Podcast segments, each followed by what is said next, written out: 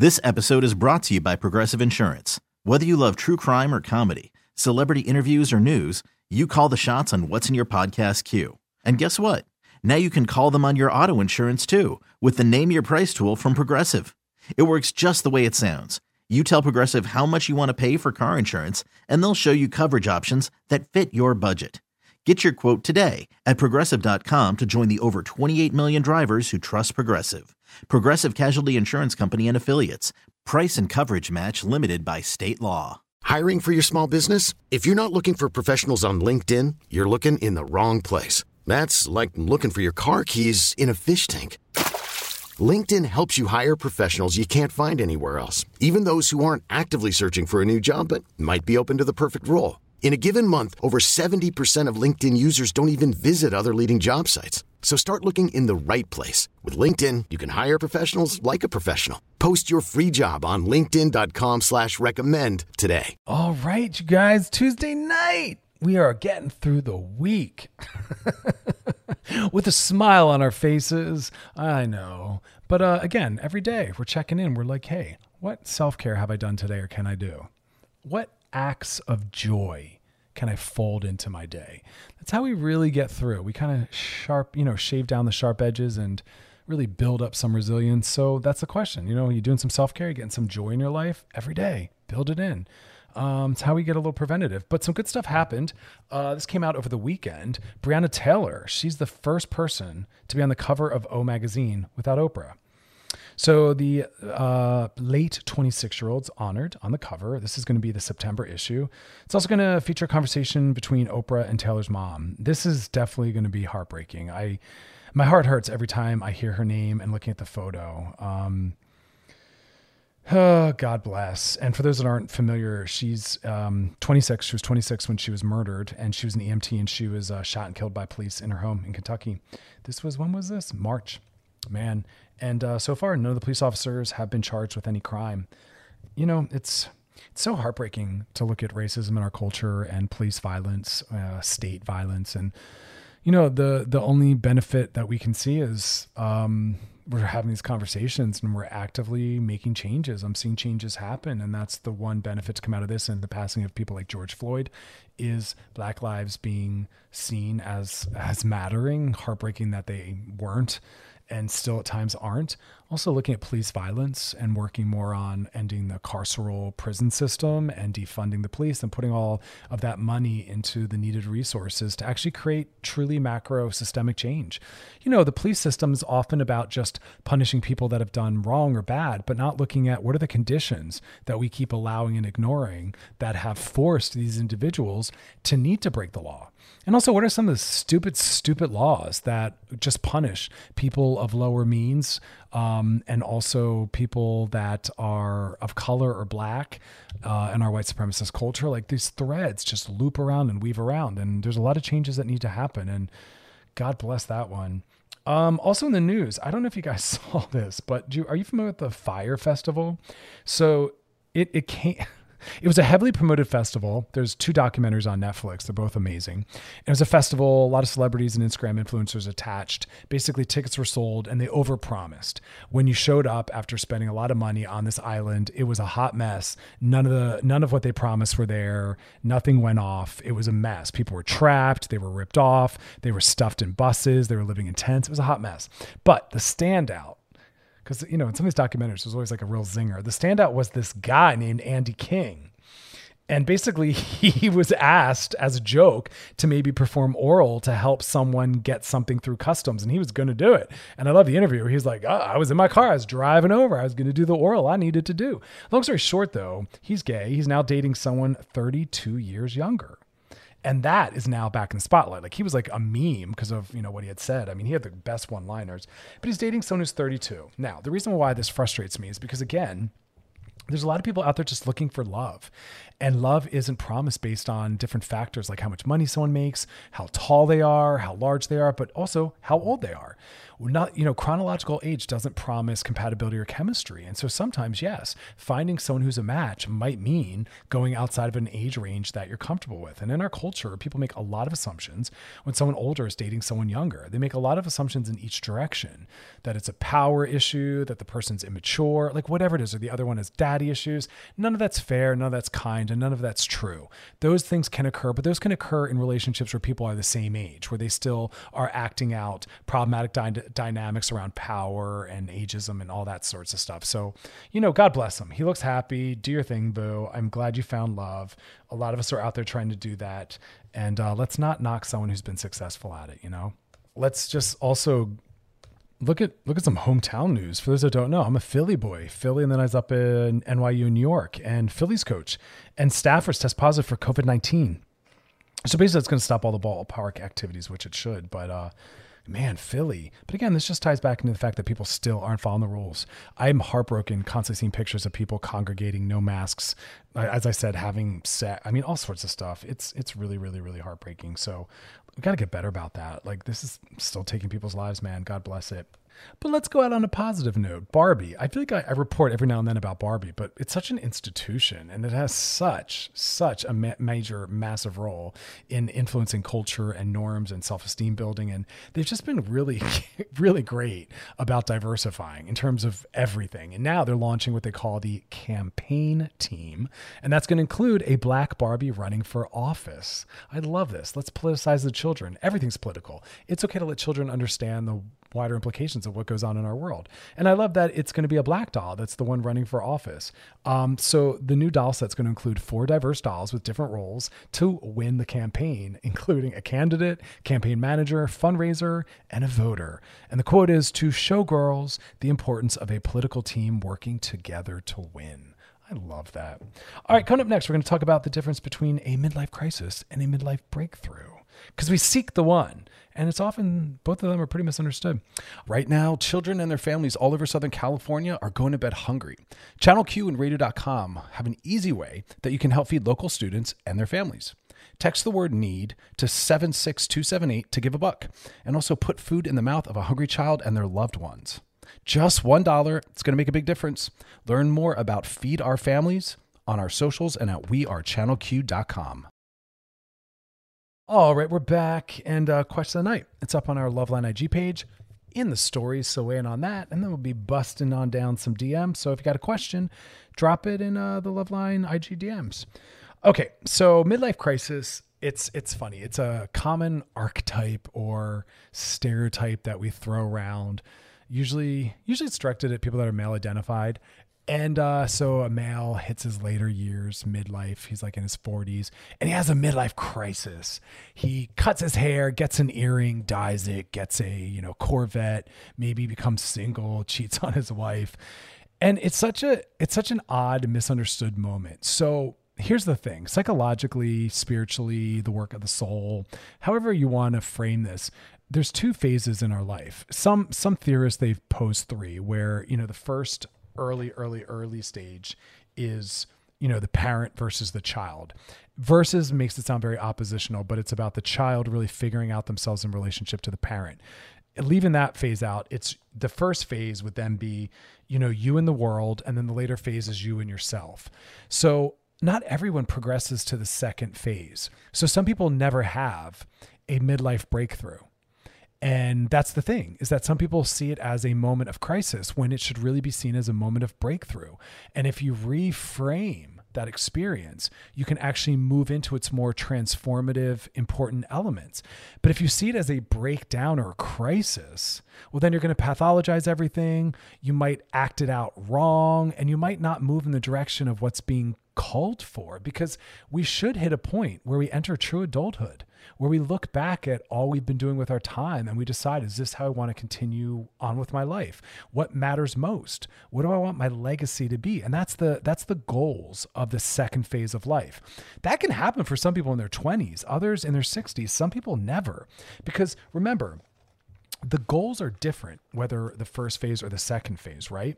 So in the first phase of life, the first half of life, the issues that you need to solve are things related to your ego, things that are about making you feel yourself, identity, career, materialism, uh, it's all about like conformity and security. And I just want to feel comfortable and I just want to fit in. I just want to feel good about myself. And I want to do what everyone else is doing. So who am I in the world? What's my job? And my identity is tied to my job. And how much money am I making? What kind of things do I have? And I want to, it's about how I look to others. It's about following the rules and playing the game. You know what I mean?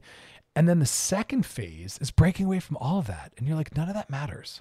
It's not how much money I make. It's not what kind of body I have. It's not what kind of car I drive or my career. It's what kind of meaning and purpose do I have? Am I living the life I want to lead? Is my life happy? Does it have value? What kind of legacy am I leaving on this planet? That's that that's that later part. It's you up against yourself. Who do you want to be? And that and that journey is very uncomfortable. It can be very scary. And that's why people sometimes frame it as I'm having a breakdown, I'm having a crisis. And it's because a lot of people don't understand what the work is in that moment. And they start thinking it's about the same issues that the first phase were about. And so they st- still think in those terms. It must be the things I have or the job I have. And those can be elements of it, but it's really a call from your soul, from your psyche to really go into adulthood and say, wait a minute, hold on. Do you like who you are? Do you like the people in your life? Do you like the world you've created? What changes do you need to make? And if you can see it as that, and it's not something you solve in a week or a day or with a weekend workshop, this is why some people enter therapy. They don't even know that that's why, but they come in saying something's off, or I'm just not content. I'm not happy. I have everything I should want, but I'm not happy. I've got the gym body and the perfect partner and the, the car and the job, but I'm miserable. Well, yeah, you're supposed to be. At some point, that takes you only so far. That is early adolescent goals. That is that's what confidence is built on early in our life. That's ego. Great. Go after that. That is the job and the role and the work of the first part of our lives. But at some point, you hope that your soul, your psyche calls for something more, something deeper, something more powerful. And that's when you really do all those assessments and say, what have I done with myself? What do I want to continue to do? What do I want my legacy to be? And a lot of upheaval can happen during that time when you go on that journey. But you have to decide like, what do I want to do at that moment? Do I want to even have that moment? Some people never do, but not. And again, that goes back to something we talked about earlier, which is how the life you've created might need to get disrupted or annihilated completely. Sometimes it will mean moving or leaving a relationship or a marriage or completely changing your career, you know, and, and saying, like, I deserve better. I deserve more. I deserve to live the life I want. And so see it from a place of confidence, see, see it from a place of challenge. It is. It's challenging everything you thought you needed. It's challenging everything you're told you should want. Because again, think about advertising. It's all about telling us we need to consume more. It's consumerism. Buy more, work harder, you'll feel you'll feel great. But it's not about working harder. It's not about buying more. It's about meaning and purpose and value. It's it's the opposite of those things. It's being content enough where you don't need all that. You stop purchasing, right? And you go internal and that's where like I talk again about doing the mental health care stuff at home, reading books that really elicit these conversations and thoughts, talking to friends that you can talk to about these things, journaling, taking assessment of the life you've built, looking at your schedule and your work and saying, is this balanced? Like what is my life centered around? What's it driven by? What is the what is my God? We all have a God. For some it's the standard God, for others it's money or it's power. But we all have a God. Who are you praying to? The the god of consumerism and power? Like what is your life centered in? What's your compass? And um it can change everything. And it can be a really scary journey. It's not supposed to be comfortable. You know all of the different religions and spiritualities have this moment. In in in christianity it's the crucifixion where Jesus had to die for all these changes to happen. In Buddhism, we talk about non attachment. Pema Chodron, the American Buddhist nun, talks about everything getting annihilated and starting over. Richard Rohr, who's a Christian, talks about the crucifixion as that moment. We all have to have a death. Um, even in Jungian depth psychology, uh, Hillman and Hollis talk about that moment, that dark moment where you have to have a death, and that change and growth only comes from the death of all that you thought you were and that you needed. It's a really beautiful moment. So it's not a midlife crisis. It is if you don't know how to really frame it and what the work is and what's being asked. Um, it can become a breakthrough and lead to some really profound things if you direct it appropriately. Um, all right, coming up next, we're going to be talking about uh, Madonna. That's right. You got to stick around to find out why. You're listening to Loveline with Dr. Chris on the new channel Q and radio.com. All right, we're back. Question of the night. It's up on our Loveline IG page, and then we'll be doing some DMs. But we're going to talk about uh, Madonna. Now, for many people in the LGBTQA community, she was, depending on your generation, she was everything. You know, when I was in grade school, she was the only figure we had that was breaking boundaries, pushing back on sexism, and also that was truly sex positive. Now it, it's everywhere. I, I, see it in a lot of the, um, you know, celebrities and whatnot. But Madonna was groundbreaking. She was really, really, really helpful for a lot of people finding themselves, finding community, connecting. Um, but she hasn't necessarily held up in terms of her politics. She was known early on, very early on, for being one of the few, if not the only musician that was famous um, that was talking about things like HIV and safer sex practices. And she was promoting um, the LGBTQA community. She was definitely a black ally and supported people of color. I mean, really amazing, amazing stuff. But um, I'm not really quite sure what's been happening recently. but she's kind of gotten some attention. And again, this this segment's not about her as much as it's about just looking at what's going on in her current moment. Now, it's going back and forth, but essentially, Dr. Fauci and the CDC, uh, I believe, are among the best resources for getting accurate and competent information about COVID, the COVID 19 crisis.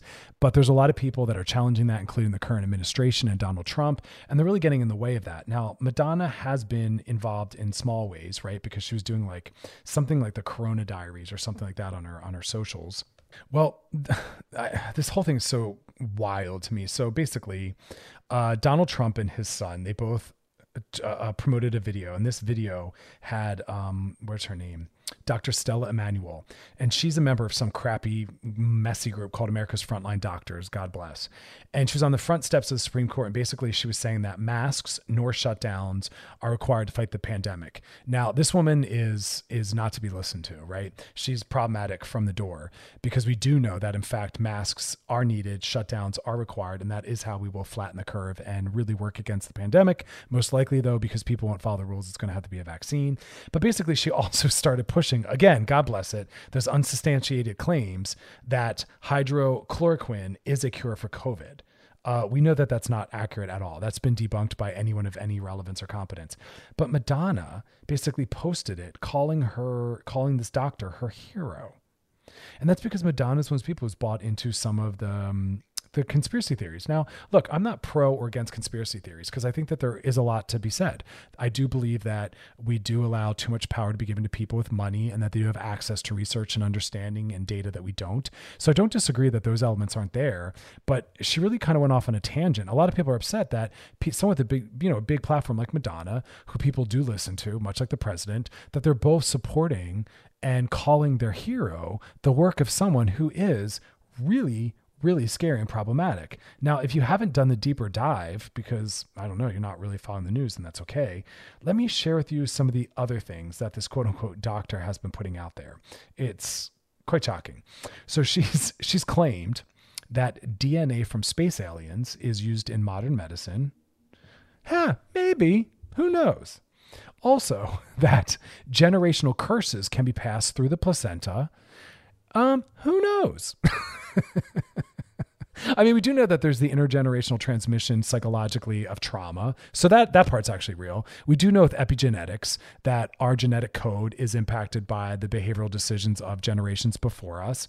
So there's there's like little threads of logic in this, but not in the way she's talking about it. DNA from space aliens, I'm not so sure. Generational curses coming through the placenta, I don't know about all that. She also says that many gynecological issues such as endometriosis, infertility, miscarriages, STIs, that they're the result of having had sex with witches and demons in dreams.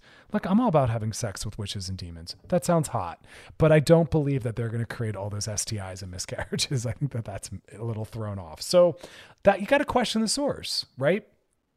There's a lot of made up uh, uh, titles, even in my field there's a lot of people that are making up self self ordained titles to be an expert in my field, and they have no clinical experience, they have no research, they have no supervision, uh, they haven't studied. Uh, that's the world we live in, right? So buyer beware. You need to do your research and ask questions. Um, but having said that, you know the issue is when we have our president and his son, and people like Madonna promoting these people positively, that might make some people buy in or reconsider whatever they might have been challenging. And that's scary because we're talking directly about something like COVID, which is killing people. Like it, it, to me, it's a no brainer. And in fact, we do know that social distancing, masks, and shutdowns are the only thing that has been shown thus far to have a beneficial and positive inco- uh, impact. And so we do need to do that. So please marvel at the ridiculousness in this. Please do not buy into this stuff. And please let it be a, a, a lesson in, you know, media training and media literacy, which is just because something's said or printed or reposted by someone famous with a lot of followers, that far from makes it real, true, or healthy. But we do believe that if someone has a lot of following and a large following and they're saying something, we tend to buy in. That's why it's so dangerous that we have the president we have saying the things he's saying, right? So, anyway, all right, y'all. Coming up next, DMs. Listening to Loveline with Dr. Chris on the new channel Q and on radio.com. All right, y'all, we're back. Now, time for some DMs. Sliding into the DMs. Sliding into the DMs is brought to you by our friends at Trojan Condoms because it's a big old sexy world and we want you to explore with confidence. All right, this one asks Hey, Dr. Chris, I recently found a secret account that my son has where he promotes gay materials and other things. I have no problem with him being gay. What I have a problem with is his lack of concern for safety. Some of the things are explicit. But my husband said we can't talk to him until he comes to us about it, but I want to confront him. What should I do? So, um, I guess I'm unclear. Uh, your son is openly gay and you know he's gay and he knows you know he's gay, but what isn't known is that you've stumbled upon these accounts. So much in this. Some people have said to me, Hey, I know my child is gay and I want to talk to him about it and sometimes they don't know it's it's they're assuming based on a lot of factors and so i always say listen listen listen let someone come to you because they might not be in a place where they're ready or confident enough to discuss um, et cetera, et cetera. So you're not helping them along by making them uncomfortable and not having good boundaries and like forcing them to confront something with you, right? Uh, we want people to do things on their time. That's mental health, right? They'll let them be where they are. What you can do is create conditions around which they feel safe talking to you. So if you think your child's gay or you know they are and you want them to tell you, start to make sure you're you're discussing start to make sure that you are presenting as someone who can be approached about things. Start building intimacy and closeness on other levels so that they feel close and connected to you. If someone doesn't have an honest, intimate relationship with you, you can't expect them to come to you honestly in an intimate way about anything. So start doing the generalized work first. Also, start just being positive about diversity and creativity in terms of gender and sexuality. Uh, talking positively about the existence of, the thing, of these things and talking positively about seeing them in the world and in songs and on TV and in celebrities and build the kind of family where no one has to come out of the closet because there is no closet. It's not assumed that everyone's straight or cisgendered until told otherwise. Make it so open and comfortable that they can just casually tell you or casually bring you into their journey of questioning and exploration, you know? Now, as far as what you found, I want every parent whether they've found this or not, to talk to their kids about safety. So that's your entry point. You don't need to let them know that you have really bad boundaries and that you you know stumble went through their stuff because i'm hoping that's not the case because that's called childism and that's violence against children when you think that as a child they don't have a right to boundaries or privacy they do that's called respect but you know, I want all parents to talk to their kids about safety. So it doesn't need to be, I'm talking to you about this because of what I found. Just have the general conversation. Listen, we live in a world where people have are posting and sharing all sorts of information and pictures, and I wanted to just talk to you about how to be safe about doing that because I know that that's happening with a lot of people. Everyone should be talking to their kids about this. Kids are introduced to porn. We got to be able to talk about that. Uh, sexting that is now a part of dating and courtship. So whether or not you know that that's happening, talk to your kids about the fact that it does sometimes and the risks and how to do these things safely if they're going to choose to engage in these things. It's called harm reduction. It's not giving permission to do things, but it's recognizing that things are going to happen and you want your kids to be prepared Eh, in a safe way to do what they might be choosing to do and that you can't control their behavior. We don't want kids to drink when they're underage, but we know that that might happen. Knowing that that might happen, talk about how to be safe about it.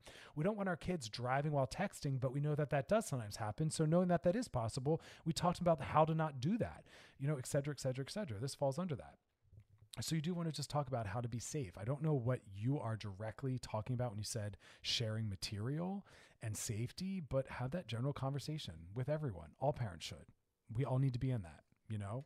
So that's not necessarily something just specific. And as you're realizing, you want to have things discussed ahead of time before it happens, right?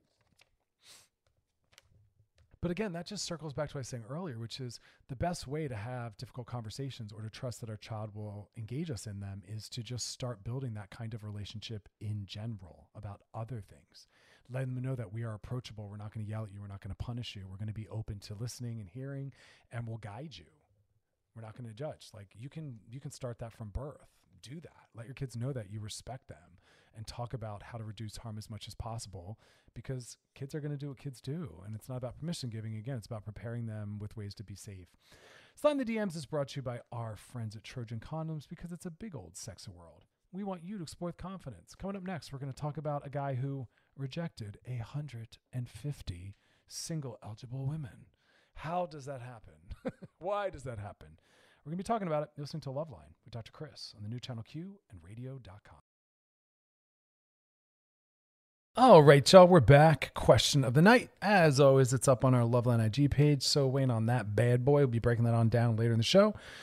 And then sliding in those DMs. Um, all right, so I got an interesting story for you. So, dating reality shows. There are so many. Every time I think I've heard of them all, there's a couple more that pop up. They're doing really well, and uh, I've watched none of them. Uh, I'm not the I'm not the target audience or population. I, I just don't en- enjoy watching them because it's a lot of uh, it's a lot of messiness. It's a lot of the reinforcing of some of the problematic things that people in my office healing from or trying to be better about. But there's a new one. I don't know if y'all have seen. It's on Netflix called Indian Matchmaking. Now, uh, it's in the headlines a little bit for a couple reasons. One of them bums me out. Another one's just more curiosity. But um, basically, it, it, it, the question was asked: Is this person? It's a heterosexual show, and they were saying maybe the dude's gay. And it's funny that that becomes a, way to make sense of something that isn't making sense to us otherwise. So, so hear it out. So he goes on the show and he's like, "Okay, I'm a designer. I'm an artist." Who knows his exact reasoning? Maybe he was open to love. Maybe he wanted the fame because, you know, some people build entire careers off of having been on a reality show. Usually, in order to do so, you have to be the biggest mess. So, God bless that. Side note people that try to build a career on having been on a reality show, there are so many people now that there's not enough space for all of them because I saw this early on when the real world and road rules were happening here in LA, where people were would go on those shows and they'd get notoriety for being on there, and they were too too famous to just fall back into basic society and the jobs they maybe had before, but not famous enough or talented enough to then release an album or be in films or whatnot. So they kind of lived in a limbo, and a lot of them, I'd see them making smoothies at my local smoothie shop, working the front desk at my gym, and those are great jobs. There's nothing wrong with that. My point being is that they had entered the reality show though, thinking that they were going to continue want their fame. And that's not what happens. And it happens even less now because there are so many people trying to be on all these reality shows and there's so many. So it still works for some people. So that's what this guy was trying to do. Maybe, I don't know. I'm inserting that. And the real question was coming from the fact that he had rejected 150 people. Yes, that that's a zinger. Sit with that. You know, this this Indian matchmaker had set him up. Uh, this this is fascinating. I need more details. But he had rejected over 150 women that were presented to him. Now, clearly, he did not go on 150 dates. Uh, I can't imagine how that could even be possible. But in some form, they were they were uh, brought to him, and he rejected all of them. Right? No, there's a lot to say about just that part before we get to like the the the bigger issue that people had. You know, again, a lot of people get in their own way and keep themselves single by having an ego wish list which is essentially what a lot of people's deal breakers and criteria is rooted in their ego. What what do i what attributes does my partner need to have so my self-esteem can be intact? What attributes must my partner have potentially so that they can fill in the gaps of the parts of my self-esteem that i can't really deal with on my own. Because that's what happens when they talk about oh you know my partner needs to be a certain height. No they don't. They absolutely don't. Their height has nothing to do with anything. Oh wait a minute. It has to do with your your self-worth and level of confidence. If you're female presenting and they're taller and they're shorter than you, what will that feel like? But none of these things actually matter. That's your ego and your self confidence getting challenged there and looking for these things. How much money they need to make. You don't know what kind of partner they'll be based on their height or how much money they'll make. But yet people have things like that. They need to make a certain amount of money really uh, so that they can what? because that doesn't speak to their level of trust or their care or their love. And so when I hear people rejecting that many people, 150, I'm gonna have to think that your assessment or whatever your barometer is is maybe what the problem is. It's not that you're not meeting eligible people, 150 of them. It might be the way you're assessing them. Your assessment system is dysfunctional. Uh, because that's a large number of people. And so the the larger learning lesson is ask yourself the things that I'm looking for or what I'm holding people accountable to, is that even real and reasonable? Things like their height, which has nothing to do with anything about how they'll be as a person or a partner, how much money they make, all different factors like that. Like even things about maybe religious beliefs, like how much of that do you want to buy into? Now, what really bummed me out was because people couldn't assess it in that way. They went right to maybe he's gay. Like, really? That's where you went? That he might be just gay? and either unaware or not acknowledging that and that's why he couldn't find a match in 150 people it's not that we live in a culture that really problematically has us assess people and dehumanizes them and that dating app culture has led us to see people as objects and not actual human beings that we spend time with and assess compatibility and chemistry with. Maybe he's just gay. That's such a lazy assessment and it bums me out because there's so much homophobia in that. Or maybe he's just bi. So he came out saying, no, that's not the case. Um, I entered the show and it just wasn't, I wasn't meeting anyone I was interested in. Okay, we'll go with that. But um, it was just interesting that people were like, oh, maybe he's gay. And then they were bringing forward some of the pictures he had posed in from his Instagram to confirm that. Oh my God. You cannot assess someone's sexual orientation based on photos they've posted on their Instagram. Like, dear God in heaven, y'all, come on. That's homophobia. Let's do better than that. Uh, all right, coming up next, we're going to talk about a new study. Kind of broke my heart. And it was talking about the high number of people that do have possible symptoms of COVID, but don't disclose it when hooking up with someone. Right now, children and their families all over Southern California are going to bed hungry. Channel Q and radio.com have an easy way for you to help feed local students and their families. Text the word NEED to 76278 to give a buck and put food in the mouth of a hungry kid and their loved ones. Just $1 to make a big difference.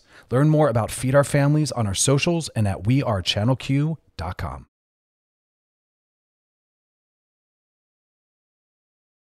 All right, we're back, and uh, now it's time to uh, break your hearts and challenge all faith we have in humanity. Yep, this is one of those stories. This is really heartbreaking. And here's the headline Vast majority of gay and bi men kept COVID 19 symptoms hidden from sex partners. Okay. all right, here we go. This is really going to hurt you.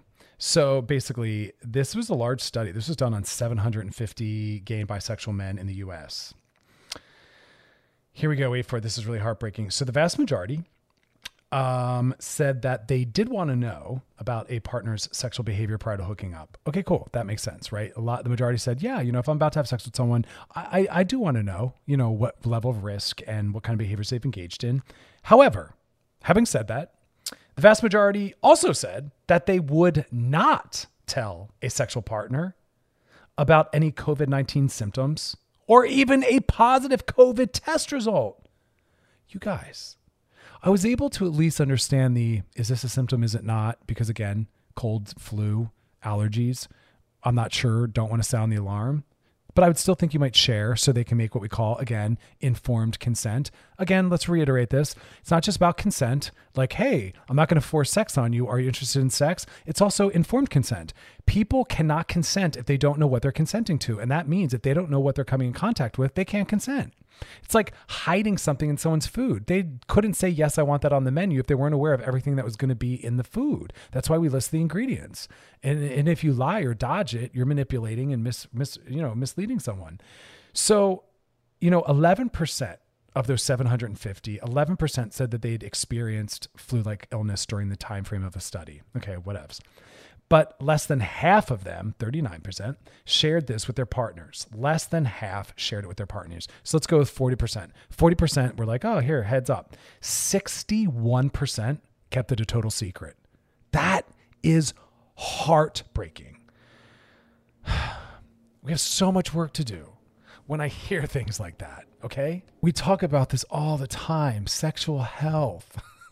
It involves informed consent, letting people know what you're putting them put what you're putting them at risk for before they have sex with you. Yes, that is your job. It is your job to care for others. I don't agree.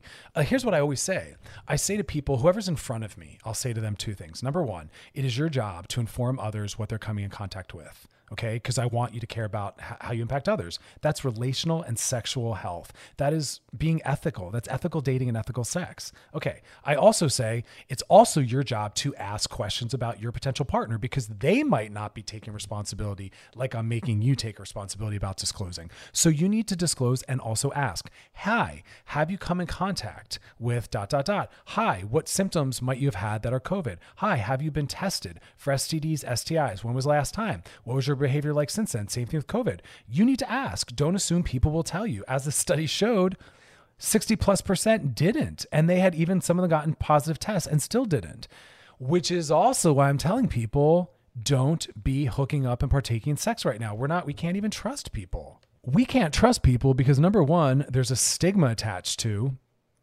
COVID and STDs and STIs. We can't necessarily trust people because people aren't getting tested. We can't necessarily trust people because they're confusing, excuse me, symptoms with the flu and a cold and allergies. It's a mess. And there's a lot to sort through. And I'm seeing studies of uh, studies and also people I know saying it took for some over a week to get COVID results back, which means those results are useless.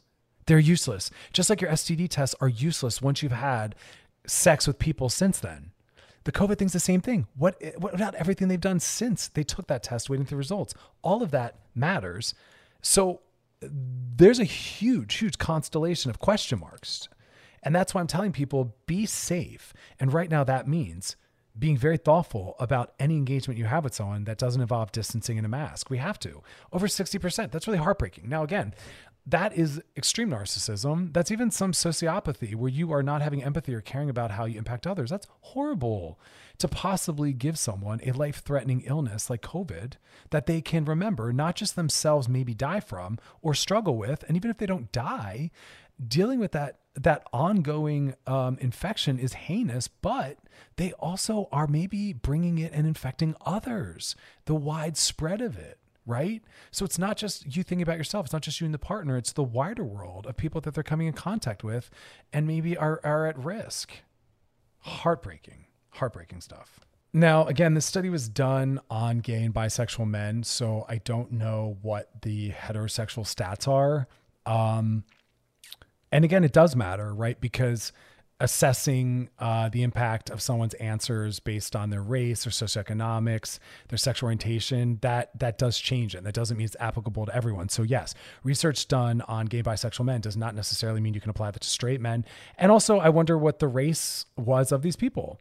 Um, were they white? Were they black? Because you you do need to fold in race. How does race intersect with the outcomes and answers to the study? So don't just apply to anyone. But that was heartbreaking. I did not expect to see that. That was a little bit of a shocker. So again, tagline is ask a lot of questions um, and you hope for the best. I don't know. Right now, I'm advocating again, like I said, for people to follow public health rules, which are we are not exchanging saliva, we are not within six feet of closeness, we are using sexting and other methods. If we have to be with them, we're coming up with barriers, et cetera, et cetera. But um, bless you guys, you're breaking my heart. Okay, question of the night. It is coming up next. That is up on our Loveline IG page and also on Thursdays, 5 p.m. Pacific, 8 p.m. Eastern. My show, I'm listening live. Celebrities, experts talk about the intersections of mental health and COVID, always centering it in self care, and normalizing and destigmatizing mental health and discussing it. And if you want to check out old episodes, you can do so by going to all the handles. That's the radio.com, what is it, Twitter, Facebook, and YouTube page. It's good stuff. I'm proud of it every week. And then, uh, of course, Loveline podcasted, radio.com, and uh, we are Channel Q. You can binge, share, post all the old episodes, and uh, slide on in those DMs. Ask me your questions. Question of the night coming up next. You're listening to Loveline with Dr. Chris on the new Channel Q and on radio.com. Alrighty, we're back. Time for question of the night, which as always is found on our Loveline IG page in the stories. Good stuff, y'all. So tonight's question was describe 2020 using a song title. Ah, it's gonna get good. First person said "Work from Home" by Fifth Harmony. All right. uh, I don't know that song, but uh, it's definitely that's that's where I'm at right now. So I appreciate that one. Again, question of the night is describe 2020 using a song. I'm sure I'm not going to know most of these. Someone else said "Shake That Monkey," since there was just an earthquake. There was. Uh, so for those that aren't in California, last week um, we had an earthquake, and uh, often that means that there's going to be more. So just having had one means we're we're, we're still in it. Um, 2020 question. I'm sorry. Question night is 2020 using a song title. Describe it, please. I'm sorry. Quickly about the earthquake thing. No more. Like, can we not add a massive California earthquake to the list of all the things happening in 2020? Thank you. And Shake That Monkey. I don't know who that is, but I'm going to Google it because I already love the song. Somebody else said, as far as describing 2020 with the song title, someone said Transform by Daniel Caesar. You guys, I don't know these musicians or bands. my God, I don't know one this one either. 2020 is the song title La Difícil, the difficult one by Bad Bunny. Okay, now I do know who that is. Not familiar with his music per se, but I do know him. I think he was also on the cover of Playboy. He's, I don't think he's the first male, or maybe he is. Anyway, yeah, Bad Bunny. Sexy guy. 2020, describing it. Song title. Somebody else said, Every Day is the Same by Nine Inch Nails. Okay, first off, Nine Inch Nails is one of my all time favorite bands. Grew up on them. Trent Reznor was like a god to me and my friends when we were in high school. I saw so many shows of theirs. Uh, and also, for those that aren't familiar, he's now a uh, song composer for soundtracks, for movies really beautiful atmospheric stuff, very dark and like very complex and layered and like heavy. It's really stunning though. Yeah, Nine Inch Nails, Trent Reznor, check it out. Somebody else said 2020 song uh, or song described 2020 from a distance by Bette Midler. Oh yes, I remember that one. My mom used to play that song endlessly from a distance. Yeah, yeah, everything's from a distance. I know, literally the social distancing, but even our future, even for some their mental health, it feels just a little bit out of reach. Hang in there, we can get it. Somebody else said as far as 2020 in a song, it would be I Want to Be Free by Prince. Huge Prince fan. Not so much so that I know that song though. I Want to Be Free by Prince yeah, I cannot place that. This is basically a list of songs I'm going to go back and check out, though. So all those that are participating, trust me, you you've not going un, un, unnoticed. Describing 2020 using a song title. Someone else said "Eye of the Tiger." Nod to Tiger King. Okay, see, I see what you did there. So, "Eye of the Tiger." Do we all know that song? And that was a song from the 80s. Uh, like it was like one of those pump up, motivate, pregame kind of songs, you know, at sporting events as well. And of course, Tiger King has to find its way in. Anything with the word Tiger now is like Tiger King associated. You never know what's going to hit hard, and that bad boy did. I, I I think they're coming out with a second season, probably movie on the way.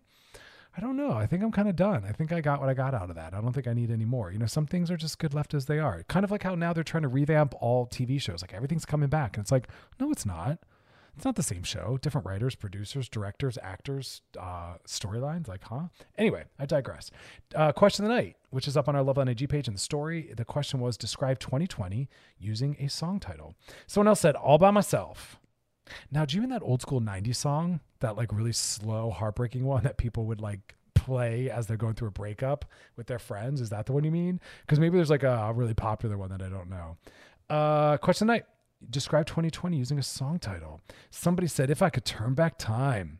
All right, that's some Cher. Y'all know that? Y'all know Cher? I don't know a lot of Cher songs, but I definitely know that one. But if I could turn back time, that bad boy's like, that's iconic. I don't know what I'd go back to though. I mean, last year was a better year, right? We had movement, our jobs, financial security, most of us, some of us, at least a little bit more so. It's been a rough year. Uh, let's see. Question night on our Love IG page in the stories. Describe 2020 using a song title. This person said, "Thank you." Next. I know, but that's why when someone Brent brought up the earthquake of last week, I was like, "No more. Let's leave that behind us." Woke us all up. There's two. There's actually two of them, a couple hours apart. Uh, thank you. Next is correct. No more, y'all. Um, way too much happened this year. This is, y'all know we are living through a moment of history. Like, this is history. This is going to be discussed when we're even older, talking to uh, younger ones and our kids. Remember, remember 2020?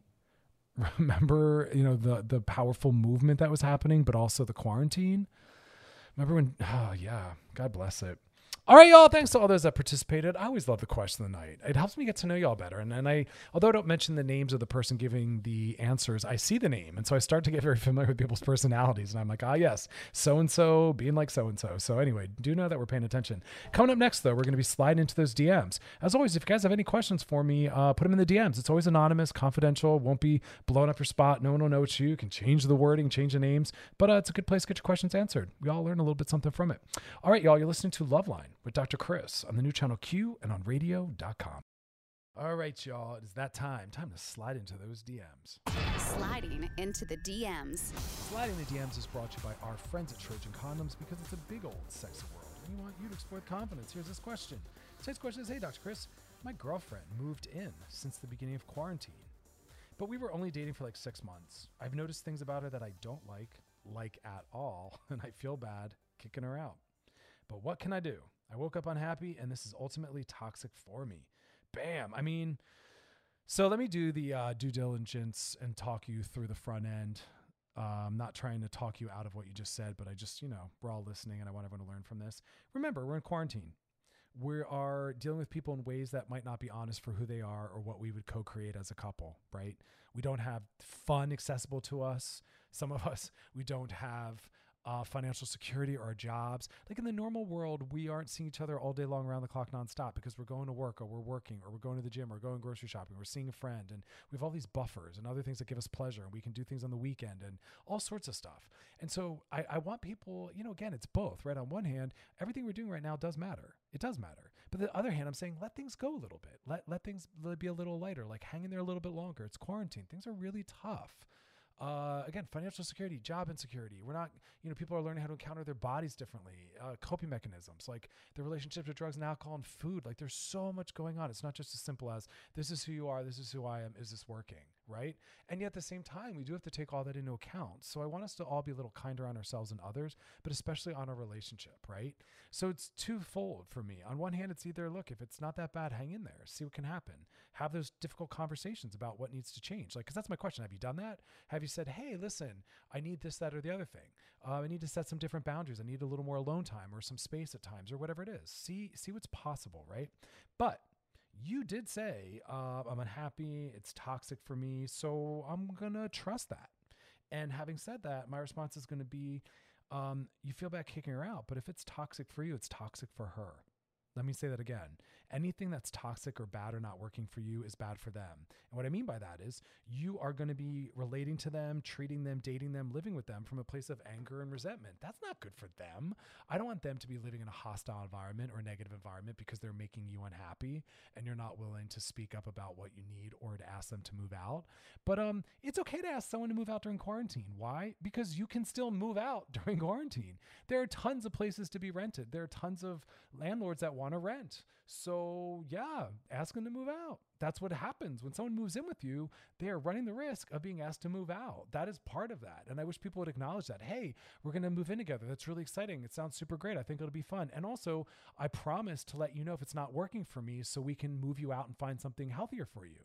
Like that should be the follow up. And if you're moving in with someone, throw that in there. Hey, if things aren't working out for you, please, out of respect, just come address it with me so we can see what changes we can make so it can work. And if that doesn't work and you feel like you need me to move out, please lovingly let me know so I can happily move out so we don't end this hating each other because that's not the goal either. And I want people to leave as friends and feeling good. So set yourself up for success. Have that conversation. Acknowledge that. Unfortunately, that could happen and we'll both acknowledge it and act like adults and deal with it. But it's okay to ask someone to move out if it's not working during quarantine. There are places to go, things are available, people are renting. I know tons of people that, due to housing issues, are moving, shifting. You know, that is life. Life has to continue in that way.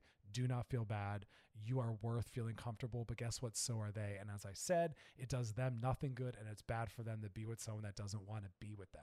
And more importantly, healthy people don't want to be in a relationship that someone doesn't want to be in, right? So end it as long as you know that you also though have done the adult thing of out of respect sat down saying this is what's working or not working and the changes that need to come. Because that's meaningful to me. Because i hope you can be friends beyond this. And that's why you end things before they're horrible so friendship can still remain.